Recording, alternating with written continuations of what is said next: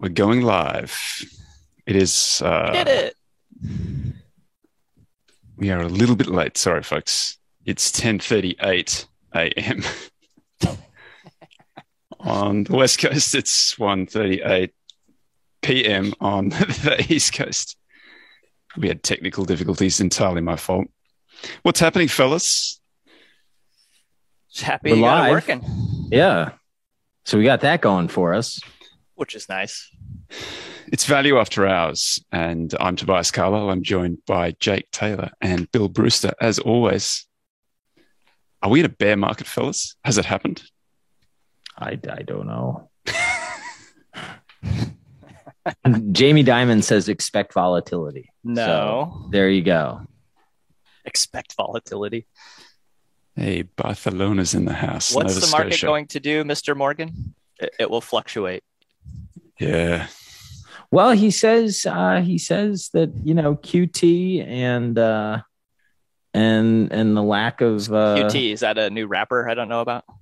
Yeah. Well, okay. It's one that we're all going to find out about. So okay. It's going to be interesting to see. I think would have been nice if you released this from a timing standpoint 6 months ago. Would have been a little more helpful, Jamie. Yeah, thanks, Jamie. I saw Morningstar's flip negative on ARK. So that's helpful. Cool. Ugh. Not at 156. They flipped negative at 66. Thanks, fellas. Oh, we've lost Bill. Well, the fun continues. Yeah, that's not very helpful, is it? I mean, it's a tough job, right? I don't know. Like, I don't know why you were what the argument for being, you know, long it would have been at 156, other than momentum. Other than it's just been working like a charm for a while. Yeah, no, it's like JP Morgan flipped on China ADRs at the what they said they're uninvestable bottom. At the exact bottom. You know what's all funny about that is I was listening back, as I like to do, through the Berkshire annual meeting. In 2004, someone asks Buffett about China Petro that they purchased. And, of course, his very rational answer was, at a certain price, you are being compensated for any extra risk that is there, and we felt like it was worth it. It's kind of like, okay, well, that was the answer all along if we wanted to just, like, dig for it. Well, but that's not a secret. I think the more interesting question is, will Berkshire come out with any Chinese ADRs in the next 13F? And if not, why? I would be very surprised. As would I. What was the China Petro? How was that? The ticker, it had a really odd ticker, right? It was like CNOOC was the ticker. That makes it uninvestable. Well, I don't know what that was. Can't buy five letters. Yeah, that's weird, isn't it? Five letters. No, all the good ones are four.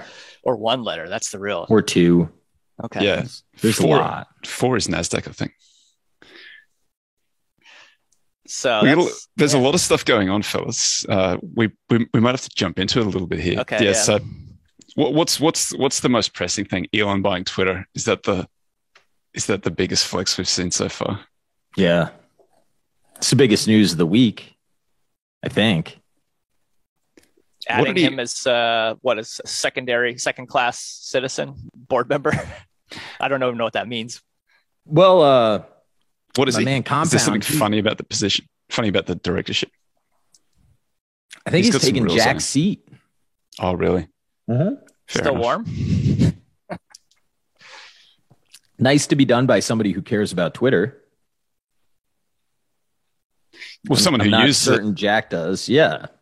I saw a funny tweet where someone said, "I wish that the directors actually used Twitter." And then the next thing was like, "Monkey's palm closes, monkey's finger goes down."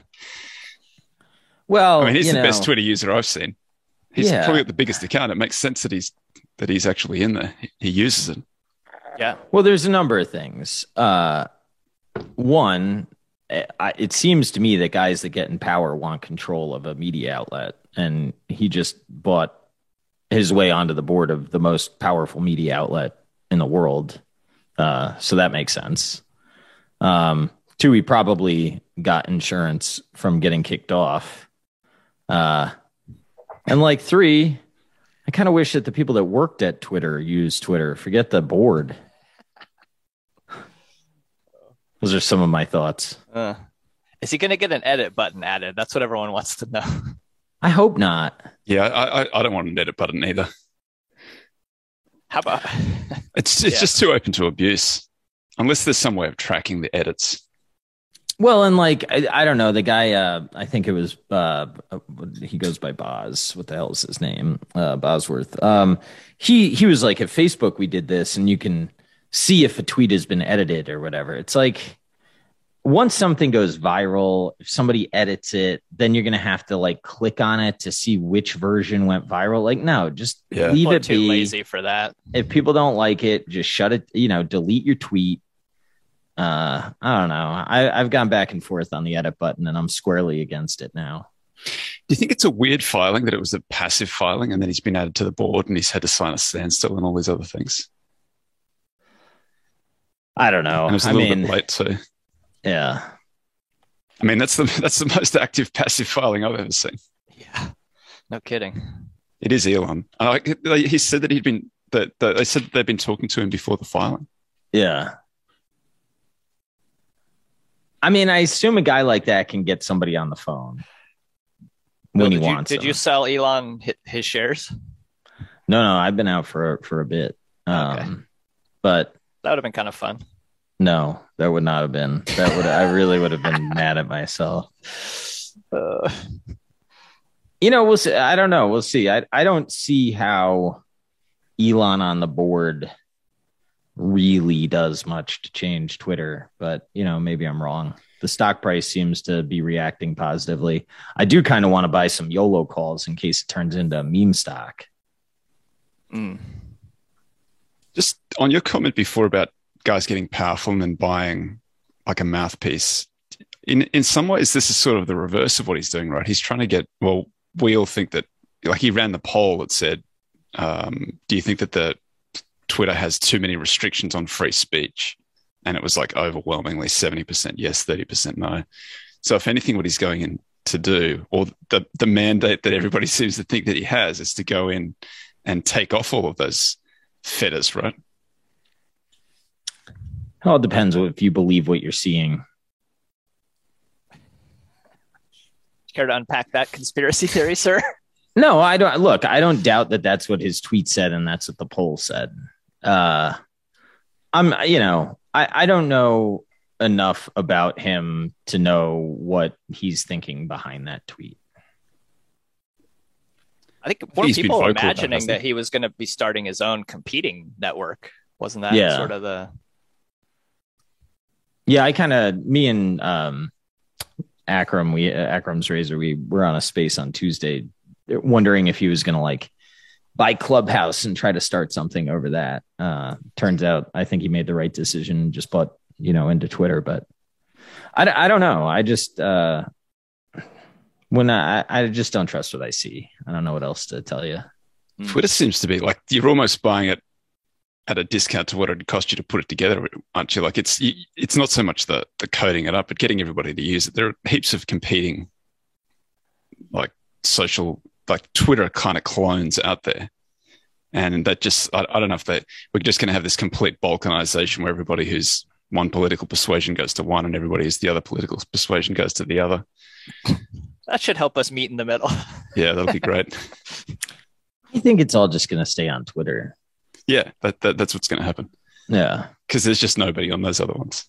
I mean, I don't know. No, it's Didn't True Social just shut down? I think it did. Which one was that? I thought that was the D-WAC. Well, maybe it wasn't the D-WAC one, but hang on. Not going to go there anymore. Yeah, I don't know. I mean, I guess Trump's True Social is still facing financial and technical woes. Looks like a bust so far. This GETTR too, GETTR, GETTR. Yeah. It's hard to start up a network, man. It's not so easy. It's part of the problem with super follows, especially if you're me and you have nothing really intelligent to say. It's hard to drive a conversation to a secondary network. What is a super follow? What's that do? Well, if I had like product knowledge or something, I would maybe be dumping some knowledge behind a paywall, and then you have like a secondary Twitter feed. And Bill gets apparently some people are smarter than me that can maximize it. You give us all the gems here for free. I also don't have any gems, so that helps. Yeah, it seems like Twitter. I don't know how you fix Twitter, but it seems like it does. There's something wrong with it, right? But it's so much smaller than it's comically small relative to the other social networks. It's hard to use when you first get on it, but it's like once you use it, it's highly addictive, and it functions as it's the news feed. It's the way to communicate with people. You can find your little tribe. 10x useful LinkedIn for that type of networking. I mean, or Facebook or anything like that. Yeah, 100%. Yeah. It's strange that they just can't figure it out. I mean, I don't know. It doesn't seem that hard. But people have figured it out. I mean, I think they're in the process of figuring some of it out. But, you know, they got... Well, there's an evergreen statement. Well, I think they're subscale. Like, I think their SG&A. I mean, look, their revenues have gone from $3 billion in 2018 to $5 billion in 2021. That's a real company. You know, whether or not it's a public stock you want to own is sort of a different conversation, right? But like, I think if I created a business that had $5 billion in revenue, I'd probably be like, fuck you. What have you done? You go create something with $5 billion and tell me that I didn't figure something out. How much what's the revenue on Facebook right now per year? Oh God. I don't want to misquote it, 'cause I'll sound like an idiot. So hang on one second, but it's big, as are the margins, 117 billion. Yeah. So like 118. So like they basically have Twitter's revenue and like, I don't know, what is that, 3 weeks or something? Yeah, no, Facebook's a different beast. It's funny how much better Jack... I mean, they don't even monetize WhatsApp. Jack's tweeting got so much better when he left Twitter. Like, what's that about? Are they fettered? There's some restraints when you're on the board, maybe. I don't know why you wouldn't be able to use it. I guarantee you Elon isn't going to use restraint. He's already got a Twitter set, hasn't he? He's already supposed to have that. That's not a thing. Yeah.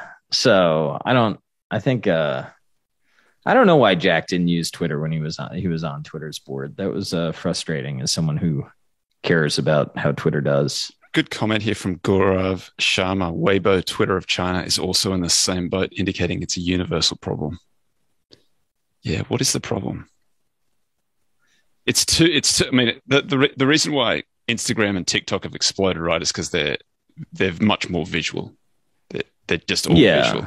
Whereas Twitter, you got to read. So right away, people are just like, too hard. Instagram sells to your penis. That helps. Let's say limbic system. Whatever. Limbic system. Yeah. This is a family program, after all. Yeah. Well, yeah. Oh wait, no, it's after hours. It's fine. I mean, Twitter could be doing the same thing, though, couldn't it? I don't think so. You're just like selling to people's heads. Yeah, this is the head nerds talking about. But you could make it visual. You could make like you could make your own account visual. Like you just attach a picture to every single one. Well, it does seem like if you add content like that those tweets tend to do better than just the word ones. Like I think they push those more behind the scenes. Yeah. I mean, the other thing is like Facebook was set up from the jump to collect information and Twitter really wasn't. It's weird, right? Because you're talking the whole time. You're telling everybody what you feel, what you're thinking about, what you're interested in all the time. It should be pretty easy. Yeah, you would think. On the back end, it should be, I mean, it's easier than like trying to figure out what a picture means. Turns out they need credit card data and then third parties to tell them what you want rather than just the interest graph that you've created for them. The like billions of things that have been liked that should give you exactly pinpoint what you're into. Yeah. It's not very hard to figure out what I like if you follow me. Yeah. You would think that would be classic cars, stocks that go down, and that's right. Golf and hip hop. Yeah, that's That checks all the boxes. Yeah, it's not, I mean, just start advertising to me. It's not very difficult. And weed. Oh, yeah. Which they can't advertise yet, but maybe someday. Let's talk about some investing stuff, just so we have some investing people here. So I got a few things. I had a look at the S&P 500 sectors. How's it doing? It's okay. Ugly for the year. The only thing that you want to be in is energy. It's like rocketed. Everybody not great, Bob. But utilities are like marginally positive on the. Everything else looks nasty, looks ugly. But you probably didn't need to be told that. But the it does make me like we talk about this a little bit. This like whether we're in a rolling bear market or not. Like I kind of think that we probably are. Although it's crazy how.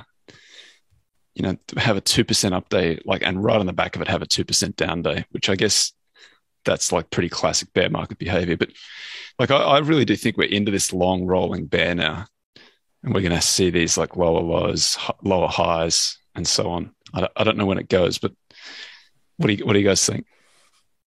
It's really depressing, Toby. I'd rather not think about that. Low T, as someone commented, low T. a few months ago, we were bearish. Bad up. There's a lot of stuff that's gotten just trash though, and that's what's tough. On the other hand, I don't know that there's a lot of like screaming bargains around. I think there's a lot of stuff that could work. Yeah, I mean, do you get the sense like are people waiting around for better prices, or is it? Oh, I don't think so. No, I thought everybody thought like when we had the rally over the last like mid March to a week or so ago. And I got the feeling that all the SaaS tech stuff everybody thought that was back for a little bit, and it's kind of just bumped sideways. Like ARK bottomed out and then rallied a bit. Tesla's like rallied a bit. Tesla's over 1,000. Oh, that's a good rally. Where did it bottom? Like 700 or something?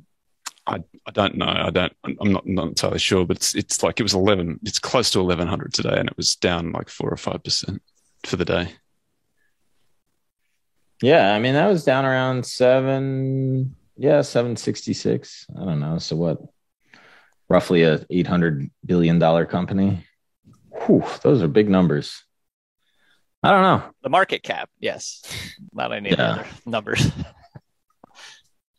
Yeah, I mean, I don't know things. I think they've gotten more rational, but I also think. How about I was only crying 2 weeks ago. So I can't get too heated up. So the inversion's uninverted again as of today. It was it got inverted over the weekend. Recession canceled. Is that how that works? Recession's over. Well. The 2019 inversion was very, very brief too. And then it's like 6 months later, the recession is officially acknowledged, whatever that means. Okay. So are you saying that we're going to get another COVID? Mate, this thing is amazing what the inversion can predict. The inversion predicted COVID. Yeah. Oh, sorry to Spotify for demonetizing us and Google. This is not, I think that's okay now. I think that we're past all that. Okay. Are we even on Spotify? Yeah. It's just distributed. It's probably we probably get most listens on Spotify or something like that. I don't know. It might be Apple. I don't know. Okay. Terrific.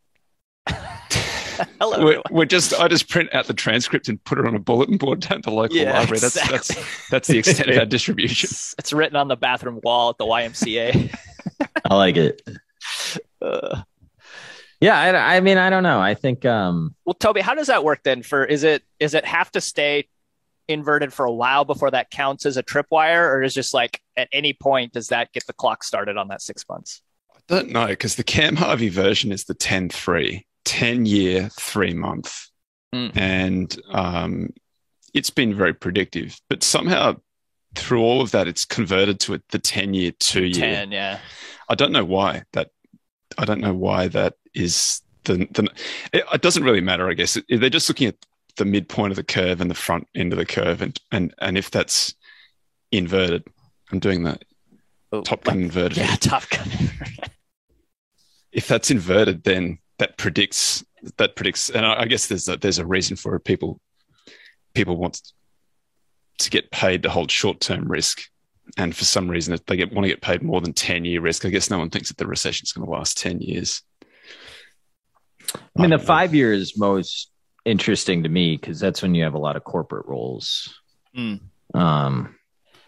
Yeah, that's something that's kind of interesting right now that was probably different than 2007.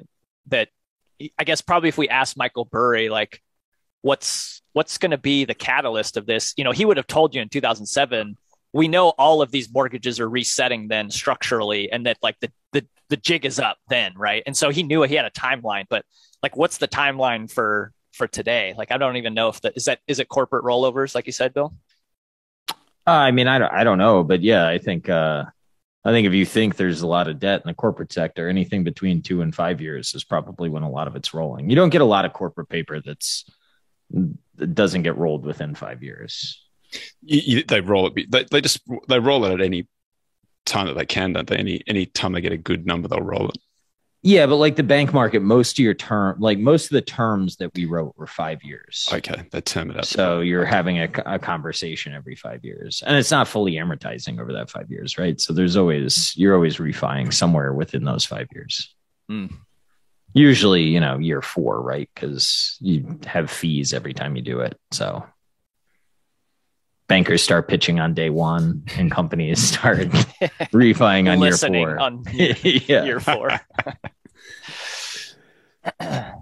Yeah, I don't know what the catalyst is going to be, but it'll only be obvious in hindsight. We'll look back and say, oh yeah, of course. Predicting them is harder. I mean, I think this earnings season is not going to have a lot of exciting commentary out of it. If I were to predict it, I think like people are going to, you know, Restoration Hardware. I mean, I've talked about it a lot. I don't think we talked about it here, but that was a very, very interesting call. And, you know, I don't know how to feel about that guy, but one of the feelings that I don't have is I don't think that he was putting on an act in that call. And can you just tell everybody? Yeah, I'll get to it. Let me wind up, Toby. That's how I do. There's going to be some just like the commentaries before you get to give us the news, then the commentary. Yeah. No, I like to wind up. Anyway, he said he's, you know, confident but nervous. And it had a lot of what he's saying is like anything that hits the industry is going to hit us as well, but we will outperform the industry. Now, you know, I don't know. He said a lot of stuff that I think everybody should listen to it. I think they should listen to it in 1X. It's either entertaining or informative or both. But he was really candid about a lot of the problems that he's seeing. And he's just like, look, supply chains aren't getting any better. Inflation is going to go up. Like he said, he was going off on Janet Yellen. But he was like, I don't know. Why Yellen particularly? I don't know. I just think he was like, what's she, Treasury Secretary rather than she's not Fed. It's yeah. Power. I just think he was like, she doesn't think that inflation's higher than 2%. Call any business person. They'll tell you it is, yeah. You know, so he had one line, ivory tower once in a while and see what's going on in the real world. Yeah. He said, you know, either businesses are going to make a lot less or they're going to charge a lot more and it's going on everywhere. And I think he's pretty true. She's in the administration, right. So you're never going to admit to inflation if you're in the administration. You're never going to admit to inflation if you're in the Fed. We talked about that last week, just like stock markets at all-time highs, property markets white hot, consumer price index is at like 7.9% year on year, still can't find it. Looking really hard, got our best man on it. 2%, we're hoping to hit 2%. Yeah. Well, so here's something that I think we've talked about a lot, and I'm just interested. I don't really have a strong opinion either way. But there's a lot of these, you know, a lot of growth companies have gotten these huge valuations relative to current size. It's going to be interesting, as always. And I've said this and been way wrong for a long time. But, you know, what lessons have people learned and are they the right ones? I think is going to be interesting because there's a lot of signal. And, you know, you look at direct to consumer, what's going on in streaming and a lot of the reason that all these platforms are releasing their own streaming service now is they saw the multiple that Netflix got and they said, okay, well now I can do this. you know, where else is that going on? Do these multiples stick? Does it actually make sense? Are certain investors that we are looking at really smart, or did they buy the right factor at the right time? I mean, a lot of that stuff we'll figure out. I don't need to figure out myself. I am not smart. Got it nailed down already. That's right. Gaurav Sharma just took it. Yeah. So I thought that he was a little bit, he sounded not panicked, but, you know, concerned. I don't know if I'm glad that he qualified it with confident. But this is from Gaurav. He said, container costs are up 3 times. Actual inflation's double digit. Profit margins all-time highs. Stimulus going away. Fed raising rates. I don't think he said containers are up 3 times. I think what he said is the last time that we re-upped our containers, it doubled. And I'm not going to tell you what it did this time, but it made that look good. Okay. It was a good listen. Yeah. And that's, you know, that's like pretty earnest myself. Yeah. Right. He's got a pretty good keyhole into the economy, right? Yeah. You know, I have questions on the entire value proposition of the offering in general. But he's probably got a funny comp though, doesn't he? Because they would have gone with everybody bunkering down for COVID. Probably everybody was like fitting out their house with all the money they would have spent on a vacation. And so they probably spent a little bit of that at Restoration Hardware. And so they had a good year and now they're going to have a less good year. Yeah. I mean, you know, that's slightly offset by the G650 that you can lease to go to their new luxury hotel called Guest House. And then if you want to go to Paris and have caviar and champagne on the roof and look at the Eiffel Tower, you can do that. And if you want the RH3 yacht, you can do that. I don't know. This is part of what I don't like about them. They're trying to make it a luxury experience. Yes. Yeah. He's trying to make it like a luxury lifestyle brand. And, you know, anytime you say, well, now we're tapping into the 200 billion TAM of the travel market. It's like, oh, give me a fucking break. You're a furniture company and your furniture is not that good anyway, but it is expensive. That's the most important part. Yeah. Yeah. It is a good nice margins. Long inequality play. It is weird. I saw some figures again today that like the home split by decade over the last, this thing goes back to like 1930, but that's less relevant. Last 3 decades, excluding the 2010s, we've built like 20 I think that's fake million news. Plus houses. You think that's I fake saw news? It too. I think it's fake news. Well, what they were claiming was that the last 3 decades they had built, excluding the most recent decade, 20 plus million houses. And then the last decade they built like 5.8 or something like that. Yeah. I don't think. Why do you think that is? Well, I don't think those numbers are wrong. It's just data is correct. The numbers are wrong. Would be the start. Get Mike Mitchell on auto call right here. Get this cleared up. Batch signal. It is weird. It is weird that I don't know. Possibly we were overbuilt. You know, there was a big housing boom in 2005, 6, 7. I guess maybe that overbuilt, and so I don't know. Maybe there were lots of stuff sitting empty. But now it seems to be mostly owned by investors, right? No, the investors is kind of not a huge... Also fake news. Yeah, I think there's a lot of narratives that are going on that are not reality. So, like, home starts from 1968 to 92 look like they averaged like 1.5 million. And they had big peaks where you would have like a year of 2.5 million. And then troughs of 1 million. But objectively, from, you know, the peak to the trough after the housing crash, I mean, we did underbuild. Just not to that extent. Not to that, I think it's overstated. Yeah, I think that data overstated the problem. Yeah, fair enough. The investor number that I saw was that it had gone from something like investors were about 20% of the market to they were like 31 or 2 or 3% of the market. And at the margin, like that's a pretty big change. That's a material like increase in the amount the investors are holding. I don't know if that's a true fact or not. Well, I think that some of what happened was a lot of private equity came in and built out like multifamily. So if you look at units, that may be some of it. I think mom and pop saved up in housing.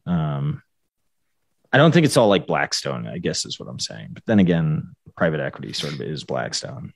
Mate, Gaurav Sharma is crushing it. Research assistant. He's got container prices averaged $1,350 in early 2019, now sit at $9,400. And then he's come in with another fact here. 30% of new demand is from investors, but investors only own 3% of total housing stock. Bang. There you go. Thank you to you. You're hired. Yeah, that's right. We will pay you what we get paid, which is absolutely nothing. It means we'll be sending you a bill. Exposure. You get exposure. Yeah. Yeah, I thought that was... Anyway, I don't know what any of that means. I own some housing stocks, but they're not doing very well. Well, you know, we need completions. There's just no inventory. There's no inventory anywhere. So, you know, I listen to Logan a lot because I think he's been the most correct. Logan Mahat. I'm going to mess it up, but check it out. He was on my podcast. Mahat. Anyway, I feel horrible. Come on, Whitey. Sound it out.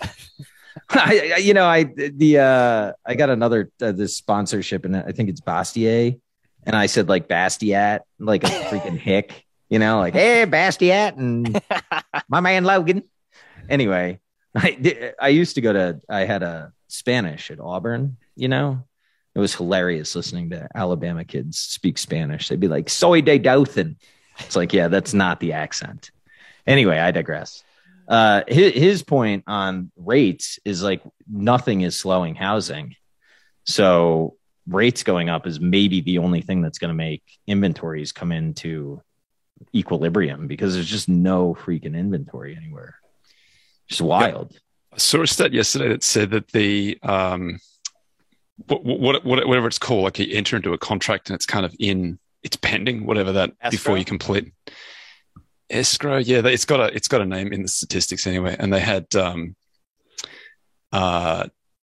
like they're 70% higher than the number of houses that are available for sale, which is like that's inverted. It's ordinarily the other way around. It's more houses for sale than there are sitting in escrow, I guess, or pending whatever searches or whatever's going on there, and that has to uninvert before there's any sort of relief in housing.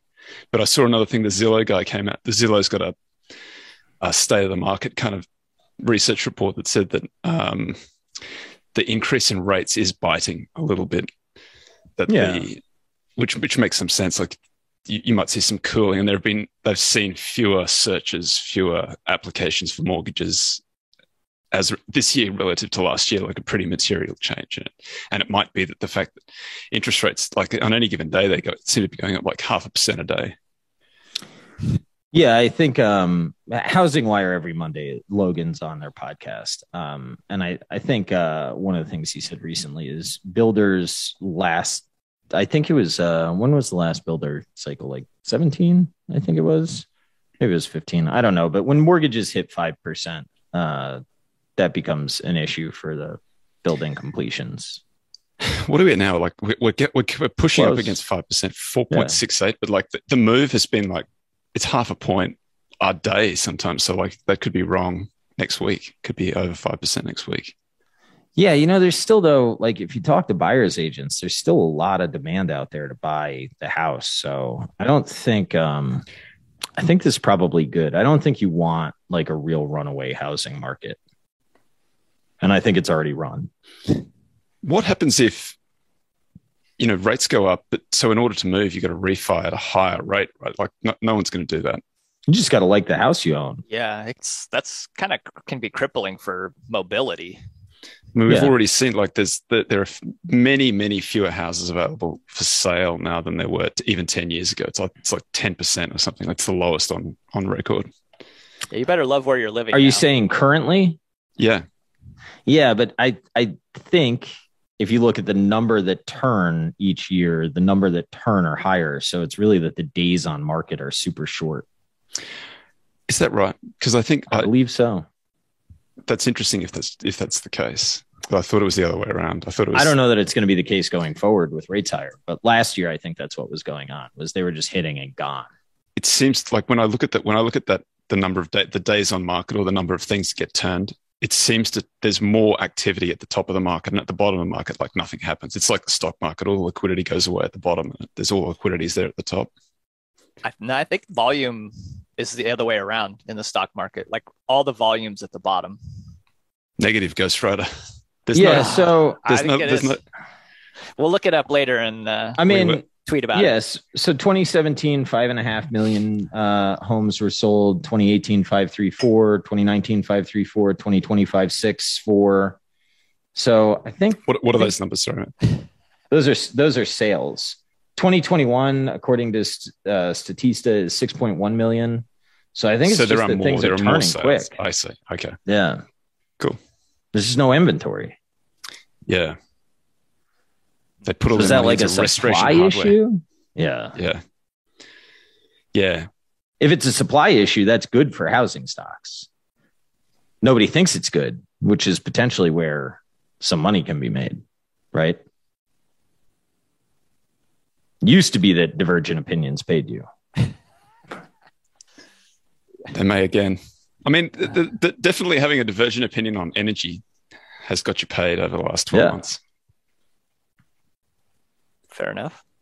You guys want to transition to some divergent opinion shorting tech also got you paid. Yep. Eventually, but it was a rough ride on the way up. Yeah. You're going to want to time that one well. Let's do the veggies. All right. This one's hopefully a little bit more fun than the normal veggies. Almost can hardly call it veggies. But as you guys know, I have a couple boys that are very into baseball. And so they're on travel comp teams. And so I spend most evenings and all the weekends pretty much at the baseball field. And, let's me think about all of the, what are the crazy analogies that I can pull from while I'm sitting around here coaching first base? And so I recently read, instead of just talking about reading it, The Science of Hitting by Ted Williams. And a lot of people are familiar with that because Buffett's talked about it, and he's talked about the, waiting for the fat pitch. And by the way, shout out to Alex for picking such a great name, The Science of Hitting. I think that was a home run choice there. So as I think everyone kind of knows that, the chart looks like this, a box in front of a batter that shows 77 ball-sized cells that fit within the strike zone. And Ted Williams figured out what his batting average was for where a ball was pitched, and if he hit it, he swung at it there, right? And so he realized that for him the pitches that were middle and in on the plate for him were what he called his happy zone. That was where he made the best contact, and he had the highest batting average. And so he had cells that were at 400, but the pitches that were down and away for him, he batted 230. And so therefore, to have a good batting average, he had to choose carefully which pitches he decided to swing at. And so Buffett took that and made an analogy of investing, and that there's no called third strike, and that, he's looking for pitches that are, fat pitches in his happy zone. And he really correlated it to the circle of competence, right? The pitch that's right in your spot is your circle of competence. So, but it turns out that there's actually a lot more in the book than just that graphic that is sort of famous from it. And what's interesting is that Williams was just a total fanatic about batting. He thought about every single little detail that you could even imagine. And I love to read those kind of books about people who are just maniacs about a particular subject, and just to see how deep that they will go into something. So for instance, he knew that the batter's box at Fenway was just a little bit off tilted, so that the back of it was a little bit lower. And he felt like he always hit well there because he could drive off of that little bit of an incline. And conversely, that he knew that at Kansas City, it was a little bit the other way. So he felt like he was always batting uphill. And he told the groundskeeper about that. Hey, I don't think your batter's box is flat. And the groundskeeper then well, okay, it's supposed to be flat. He fixes it. And then Williams hits 2 home runs that day, and the groundskeeper almost gets fired for making that adjustment. So he didn't want to ever use a bat that had any chips in it or that was discolored, because he felt like even that would potentially distract him from concentrating on swinging and hitting. He took his bats down to the post office to weigh them exactly, because bats would be, they show up and they'd be whether it was a little different type of wood or where the cut came from in the tree, it would be different weights. And he wanted it to be exact. Another thing that was interesting was that he talks about how if he added basically like 2 inches around the outside of the strike zone. So let's say that you're kind of swinging at a pitch that's just a little bit outside of the strike zone, kind of a pitcher's pitch. You increase the target area total then of what you're sort of responsible for as the strike zone from 4.2 square feet to 5.8 square feet, which is 37% increase then of like kind of plate that you have to cover. That's a big difference, right? Like to think that you're going to be able to get out or to make a good swing on 37% more coverage is quite a bit to overcome. All right. So another thing is that he was kind of famous for using a very light bat, and he used a 35 inch bat with a 33 ounce weight, which would then be a drop 2. That's like in baseball parlance. And he used a light bat because he believed that like quickness of the bat was super important because it allowed you to see the pitch for longer and then decide, you know, is it going to end up in the place that you want to take a swing at? So a big heavy bat like Babe Ruth swung this, but you know, just like absolute, I think it was a 54 ounce bat at sometimes, which is like ridiculous, but you have to really get going to swing that bat. And so like you're committed, you can't see the pitch as long to then decide, is this the pitch that you want to swing at? So I think there's a little bit of an analogy there with Buffett and, you know, kind of being able to like, he will wait until the last, like, he's not going to go chasing. He doesn't participate in auctions. He's going to wait. And then he's going to have a really quick bat when it does show up in his zone, right? He can make a decision in 5 minutes whether he wants to buy, do an acquisition.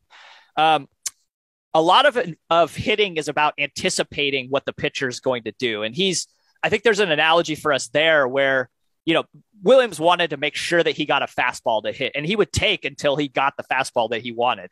And we similarly have to anticipate what the Mr. Market might throw at us, right? So we kind of have to always have an inventory of potential ideas that we would want to swing at so that then when they do show up, we're ready to take our good swing, you know, and catch that ball right where we want it. But if you're waiting until Mr. Market throws something and then you're like, oh, okay, maybe I should look into this one and research it. Well, you're kind of already behind, and you're not going to be starting your swing soon enough. It's going to be, the ball's going to get on you a little faster than it probably should. And you just can't expect as good a result. So another thing that that Williams talked about was like maximizing the amount of time that the bat is going through the zone and swinging on plane from where the ball is coming in so that you have the best chance of getting good, clean contact. And, you know, I think the analogy for us there is that, you know, it's going to be really hard to bottom tick your purchases, right? Or top tick your sells. But if you can kind of have your bat in the zone for a long time, which might be sort of like dollar cost averaging into a name and maybe trimming out of a name, you know, that maybe that gives you the best chance at making a good contact with an idea. The next thing we'll try to transition. I'm going to add a little bit more to the science of hitting, the book, and talk about Joey Votto, who is kind of the closest thing that we have to Ted Williams today. He's a left-handed hitter and first baseman for the Reds. And his Bible actually is the science of hitting. Like he talks about it all the time, which just should probably be no surprise. But in 2016, and by the way, like some of these numbers I'm going to talk about right now, I got from my a YouTuber that my son likes to watch, this guy called Foolish Baseball, who just like dives into all these crazy numbers and talks about different players. So this one is about, in 2016, Joey Votto hit over 400 for a half of a season, which is the closest that anyone's kind of really gotten to hitting 400 since Ted Williams did it. Better than Ichiro? Other guys have had that, but like Ichiro, I think this is the most recent time that someone's gotten hit that well for that long. All right. I'd have to call fake news. Maybe. All right, let's not ruin the story with facts, Bill. So Foolish Baseball is talking about how like Votto, there's like three things that are important to this equation. Number one is avoiding strikeouts, right? So we can already imagine what the investment implications of that are, right? Like taking zeros, really painful, hard to overcome. Number two is called BABIP, which is batting average on balls in play. So if you actually make contact with the ball and hit it somewhere between the lines of in fair ball, what is your batting average when it is put in play? And it turns out that you know, the typical batting average on a ball in play is about 300, and anywhere from 250 to 350 around is like what you could sort of expect on a ball that you put in play. Anything lower or higher than that is probably a fair amount of luck, either bad luck if you're below 250 or overly good luck if you're above 350. So, and where the ball, like how the ball exits is a big deal on your BABIP. So a ground ball that you hit in play has a batting average, expected batting average in the majors of 2.39. So 239 batting average on a ground ball that you hit. A line drive has a batting average of 685. So it's quite a bit higher if you can hit line drives. And a fly ball has a batting average of 207, which is like obviously not that great. But the part that you have to kind of factor in today's game is that the fly balls often turn into home runs, right? And that's like, that helps this idea of like slugging percentage that some investors have talked about. Like they don't care what their batting average is, they care what their slugging percentage is, right? And they famously cite like George Soros, where he was wrong like probably 70% of the time, but when he was right, he was very, very right, and he bet big, and he had a huge slugging percentage that overcame that. Well, I would argue that it's really, really hard to have a high slugging percentage and like to be very, very right and hit home runs like that. And only 12.7% of fly balls that are hit turn into home runs. And I don't know what the exact investment, you know, numbers are. It probably depends on whether we're talking about VC, which is like, I don't know, maybe 1 in 100 turn into a fly ball that turns into a home run, or, you know, maybe in public markets, it's a little bit higher, some of those numbers. But I would say that we should probably be, at least for me, like my takeaway from this is that like I want to hit investment line drives that have a high batting average, that are going to get on base a lot, and are unlikely maybe to have as many fly balls that turn into home runs. And that's okay. Like I'm just going to take the home run and the fly ball out of the equation. And I'm going to hopefully take like the weak ground ball contact out of the equation and just try to hit line drives and look for pitches that are that line drive swing that I could take. And maybe it's different for everybody because we all have our own kind of circle of competence. But in my mind, that's like the model that I want to use. One of the things that's really important too is like this idea of walk rate. And, you know, Joey Votto has the highest on base percentage and the highest walk rate of any active player. It's like 16% of his at bats, he gets a walk. And Ted Williams has the highest of all time, which was 20.6. So like 1 in 5 at bats, Ted Williams was getting a walk. And why that's so important is that you're taking then those bad outcomes of like a batting, you know, a ball in play that's not hit real well.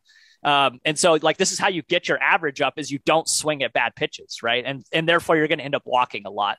And I think there's sort of implications for us as investors and sort of like cash management. Like you're going to end up walking a lot if you're only waiting to swing at good pitches. And I would say like looking at Berkshire's cash balances over the years, you could say, shoot, like that guy's walking a lot, right? Like there's always tons of cash on the balance sheet. But then when he does swing, like it tends to, you know, I think he's hitting a lot of line drives. So the other thing too is like that walk rate versus strikeouts, right? So Ted Williams had probably the best season ever for anybody in 1941, 147 walks to only 27 strikeouts. I mean, that's an absolutely insane season. So anyway, like I think there's just a lot of interesting analogies, or at least I like it because I'm kind of a baseball fanatic because my kids are so into it, that I think that we might be able to take away in the investment front that might help us to hone in on like, you know, when you swing at a pitch, what are you trying to do with it? Are you trying to hit a fly ball home run, or are you trying to hit a line drive, or is it ground balls, or are you trying to bunt your way on? I mean, there's lots of different analogies that we can use, but know what you're doing, know what pitch you're looking for, and know what swing you're trying to take on it.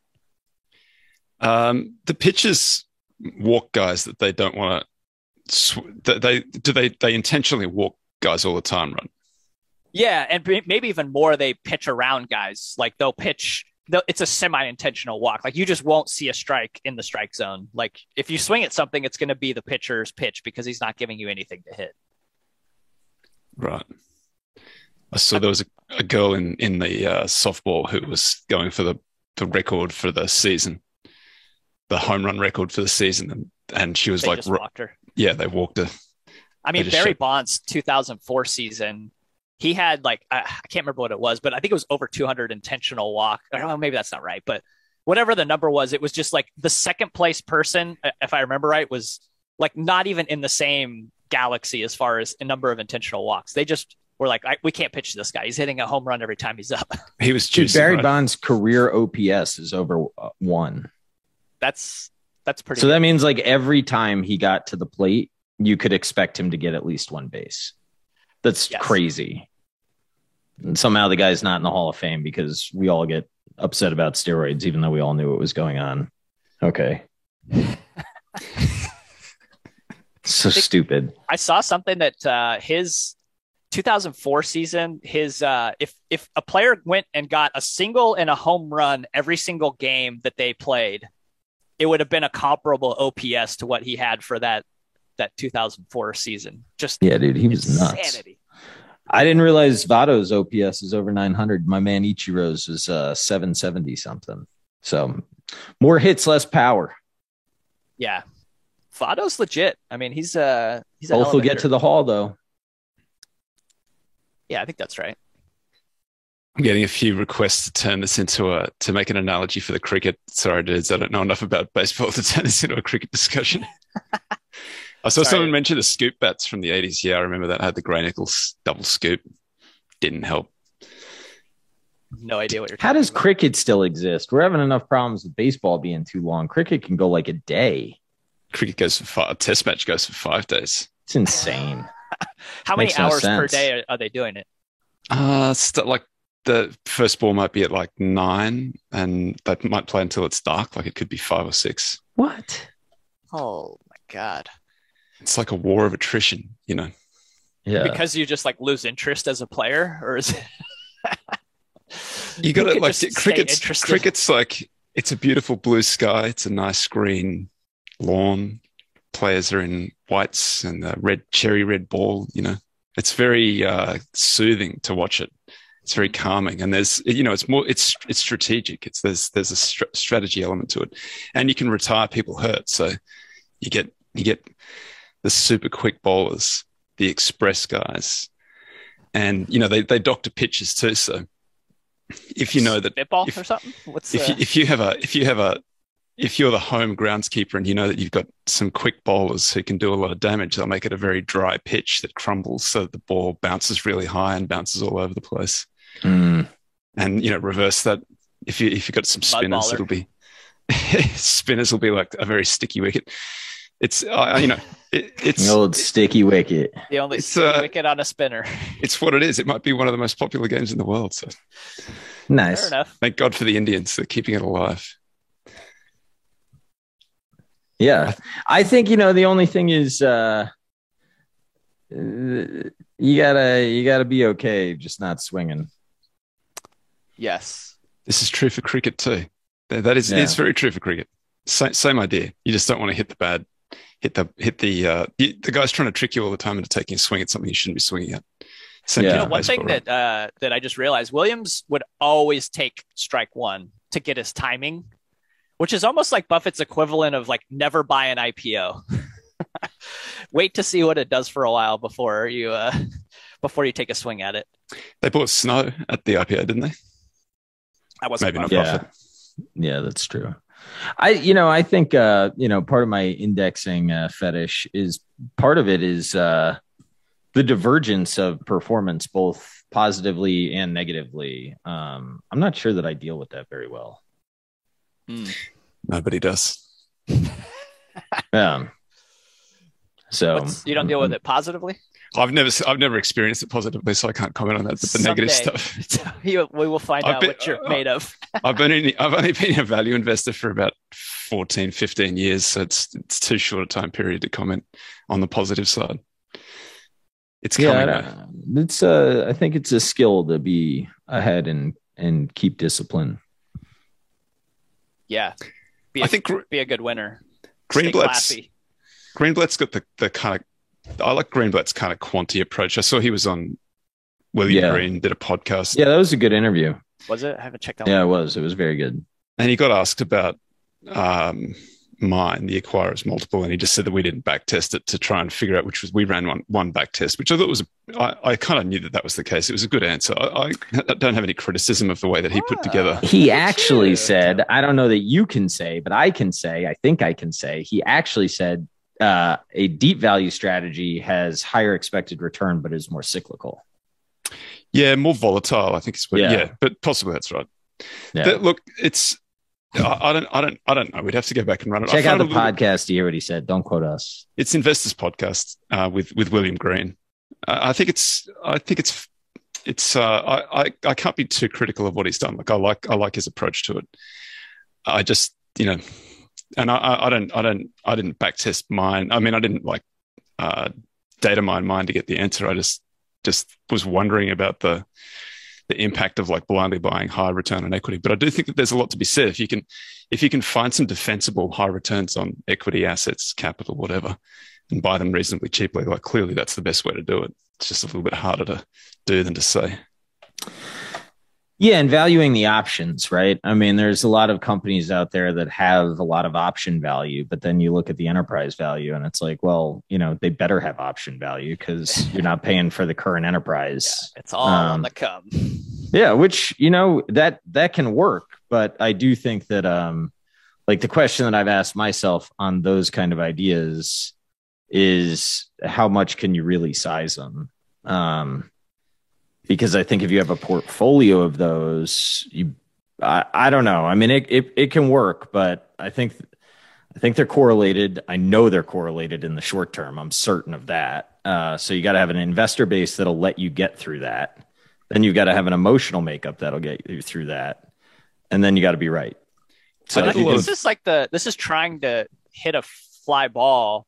Let's say you're going to only be evaluated on 10 at bats, right? Like you only take 10 swings, like, so a super high concentration portfolio, and you're trying to hit a home run with those 10, you're like, chances are you might hit a lot of fly balls as well and just turn into outs. So sometimes I think that like really high variance plus high concentration might be a little bit of a dangerous game to play. Yes, it can work. Dangerous. And you could be in a cohort of people who do that, and somebody in that cohort does really well, but I don't want to be the guy that misses out.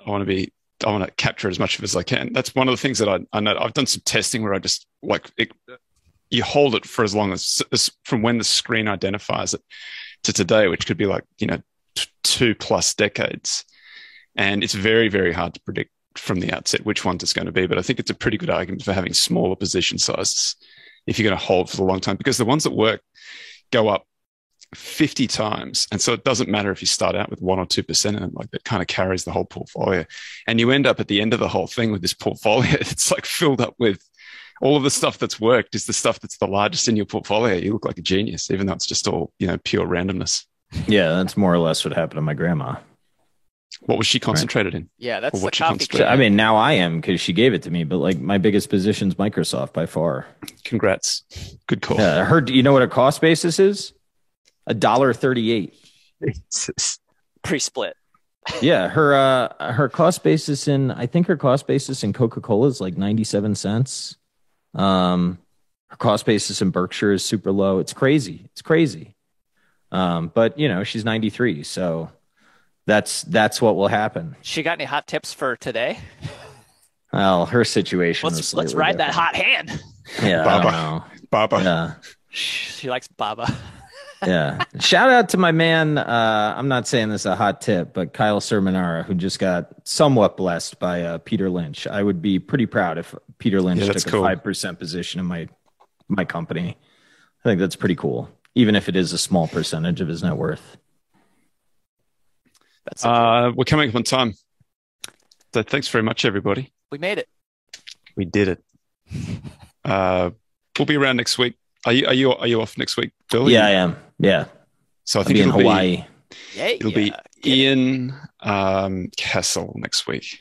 Nice. Filling in for Bill. So we'll do some... he's got a fruitful basket right now that he's picking through. Small caps got crushed. Yeah, small caps have been dinged up over the last 12 months. Yeah. Rough run. This game's hard. Forward returns are good. Fold return's looking good. That's right. Kathy Wood, 40%? Go to small cap. Oh. Dudes, thanks very much.